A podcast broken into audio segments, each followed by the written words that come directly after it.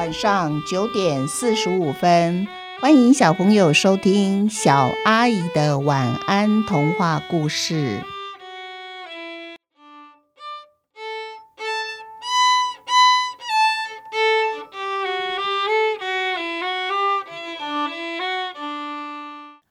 十二月正式进入冬天了，我将为小朋友讲几个和冬天有关的故事。十二月有一个欢乐、温馨和充满期待的节庆，小朋友，你们猜到了是什么节庆吗？就是圣诞节。我们现在就来听冬天的第一个童话故事《小熊的圣诞礼物》。每年的十二月是圣诞老人最忙的时候，圣诞老人每天忙着生产礼物。包装礼物，还有读小朋友写给圣诞老人的信。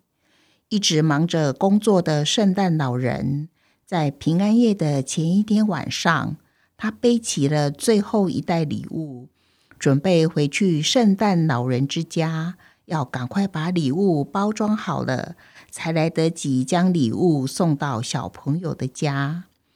走在路上的圣诞老人脚下踢到一个东西。他低头一看，哦，原来是一个被丢弃的小熊布偶，身体脏兮兮的，可能已经躺在地上很久了。圣诞老人捡起小熊，拍拍它身上的灰尘，对小熊说：“我带你回家，把你清洗干净。圣诞节这天，让我帮你找一个新主人吧。”圣诞老人翻开礼物登记簿。他没有看到有小朋友登记要小熊布偶，意思是现在都还没有小朋友写信给圣诞老人，说他想要有一个小熊布偶当圣诞礼物呢。不过没有关系，平安夜是明天，一定还有机会的。圣诞老人把小熊洗得干干净净的，然后他把小熊放在火炉旁边烤火。取暖，圣诞老人则是不停翻看圣诞礼物登记本，终于在第四千三百二十六页，他看到了一个叫圆圆的写信给圣诞老人。圆圆的信是这么写的：“亲爱的圣诞老人，你好，今年我想要一个小熊玩具布偶，还有。”你可以早一点到我家送礼物吗？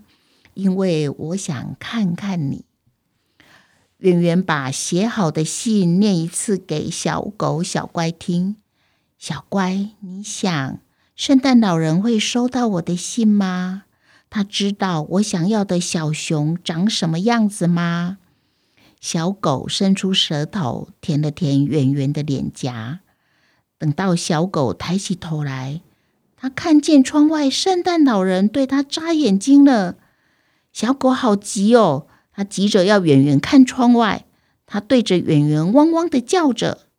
可惜圆圆听不懂，他只是跟小乖说：“安静，安静，现在已经是晚上喽。”圣诞老人抱起小熊，对他说：“我终于帮你找到新主人了，不过因为你的身上还有点湿湿的。”所以现在不能包装，明天晚上我就直接把你放到圣诞树下吧。小熊并不在乎有没有被包装，他只是想：为什么只有小朋友可以向圣诞老人要礼物，他也想要一个圣诞礼物呢？于是他开口向圣诞老人要礼物了。哇，你也想要圣诞礼物哦？这倒是很稀奇耶。我当圣诞老人好几百年了，从来没有见过圣诞礼物自己也想要圣诞礼物的。好吧，你说说看，想要什么圣诞礼物呢？小熊说：“我希望我的新主人有一颗爱我、疼我的心。我不想再一次被丢进垃圾桶，或是丢到马路上，成为一只流浪小熊。”圣诞老人想了好久，他其实没有把握能不能送给小熊这个礼物，但为了不让小熊太难过，他还是答应了。平安夜这天夜里，圣诞老人在圆圆家特别停留了久一点点，因为他要确定小熊能得到他的圣诞礼物呀。看了很久很久，也停了很久很久。圣诞老人终于确定没有问题的，于是他小心翼翼的把小熊放到圣诞树下。圣诞节的早上，圆圆一早就醒来了，他急着跑到圣诞树下，然后他先看看挂在圣诞树上的袜子里面，他写给圣诞老人的信还在不在？哇，信真的不在了耶！然后他就看到坐在树下的小熊，哇，你真是我最想要的圣诞礼物诶圆圆高兴的把小熊紧紧的抱在怀里，那个是世界上最温暖的怀抱，还有一颗跳动着最真诚的心。小熊非常非常的高兴，因为他知道他已经得到了圣诞礼物。今天的故事就说到这边结束了。我们一起来想一想，小朋友，你曾经收到什么样的圣诞礼物呢？哪一个圣诞礼物让你最难忘呢？也让你最喜欢？